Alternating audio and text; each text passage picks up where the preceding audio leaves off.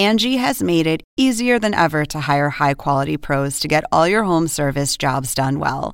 Just bring them your project online or with the Angie app, answer a few questions, and Angie will connect you with local pros who match your specific needs. Or book a service instantly at an upfront price. So join the millions of homeowners who use Angie to care for their homes and get your next home service job done well. Download the free Angie mobile app today or visit Angie.com. That's ANGI.com.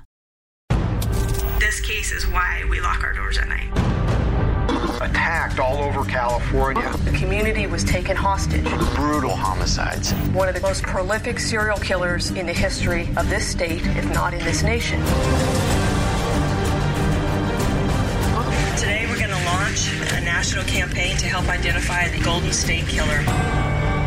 He terrorized California for 10 years. First as the East Area Rapist in Sacramento and Contra Costa County from 1976 to 1979. Then he traveled south to Santa Barbara, Ventura, and Orange County, where his crimes escalated from burglary and rape to sexual assault and murder. There he became known as the original Night Stalker. And when law enforcement definitively linked his crimes in Northern California with his crimes in Southern California, through both his unique MO and his DNA, he became known as the Golden State Killer. And he's never been caught. I'm Joakim Siun. And I'm Biagio Messina, and we're the producers of Unmasking a Killer, the upcoming documentary series on HLN chronicling the case of the Golden State Killer. Law enforcement have DNA, eyewitness accounts, victim statements, multiple composite sketches, and a handful of near misses, as explained by Detective Sergeant Ken Clark of the Sacramento Sheriff's Department. So aside from extreme skill, this offender also experienced his fair share of luck. He barely slipped through the net a few times. Is there one particular incident that still stands out to you? The Haskell Avenue incident was real interesting because it sounds like it was a close call for our guy. This was the May 16th, 1977 incident in Carmichael, where the offender was almost caught by both a civilian and a police officer in the same night. Can you set the stage as to what happened that night? I mean, you spoke with the civilian witness, correct? Yes, that's correct.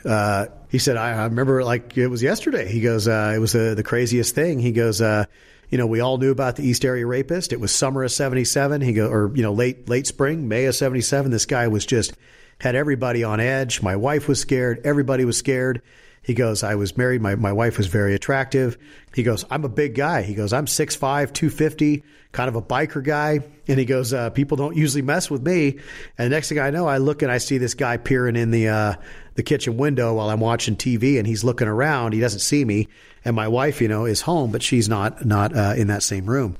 And he said, so, I tried to get to the front door and this guy took off running. And he goes, and I watched him vault a fence into the next yard. And this guy, he goes, he couldn't have been 5'9", 5'8", 5'9". And he said he was dressed in a kind of heavy coat.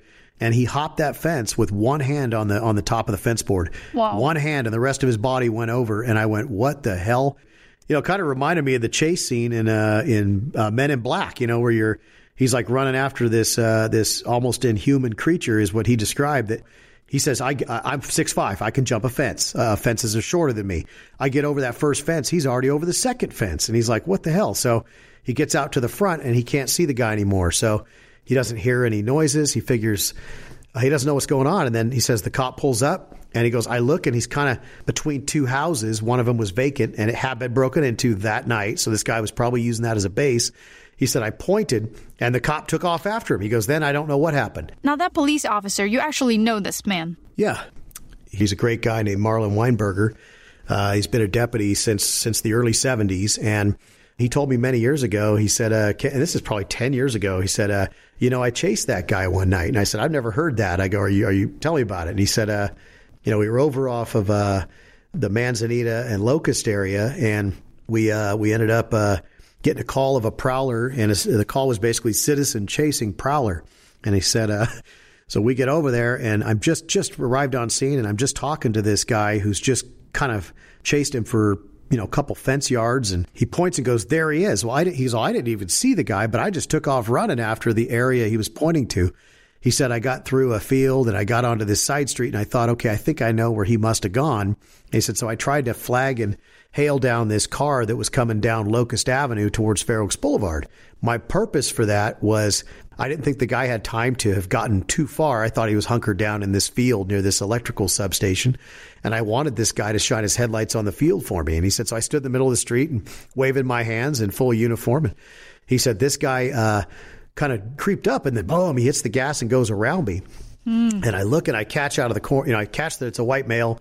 He's in a red, small, compact car. I can't say whether it was 2 or 4 doors, but it was like a Datsun or Toyota of the era.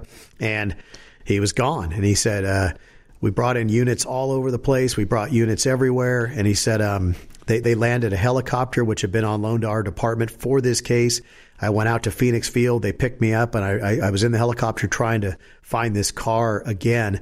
And he said, and within 2 hours of the incident I had with him, we got word that he had committed a sex assault down on Sandbar Circle, where while we were all miles away, and anybody would have known by where the chopper was that all the cops were over there. And that was one where he was so angry, and we'd never seen him really threaten the cops before. And the pigs, I'll effing pigs, and the pigs, you tell them I'm going to kill my next 2 if this is on TV, and I'm going to kill a couple. And we hadn't seen those threats from him before. We know the offender likes to stick to a script.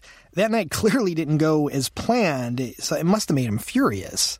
Anger was so brewing in him that he goes back to the man's house and leaves a note on his door, basically on a religious piece of paper. So in the report, though, they have the entire pamphlet described. We don't have the pamphlet. I wish we did. But they said it was written with straight edge lettering, and it said, almost got me, next time you die.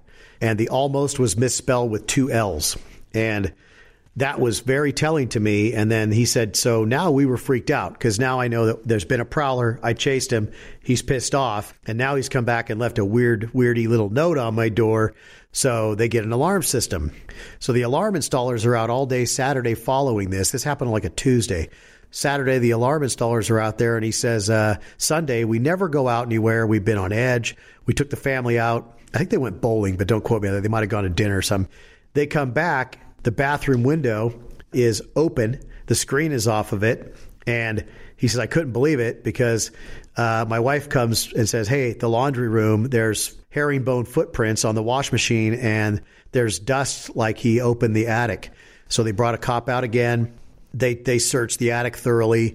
They checked around on the roof, and there was no tampering with the alarm system, but that is where it had been installed, was up in the attic. So it's like he was probing the system. It's like he was trying to figure out, how can I surprise these people that I don't like and defeat this alarm system in such a way that when they least expect me, I'm going to pop out. And I think he probably would have killed him, because I think he was that angry with this guy. But it ends up that he never goes back. An extremely close call for everyone involved. So tune into the Unmasking a Killer documentary on HLN this Sunday, March 18th at 9 p.m. Eastern, 6 p.m. Pacific, and then go deeper into the case with us on the companion podcast every Monday. Subscribe now at Apple Podcasts or wherever you listen to podcasts.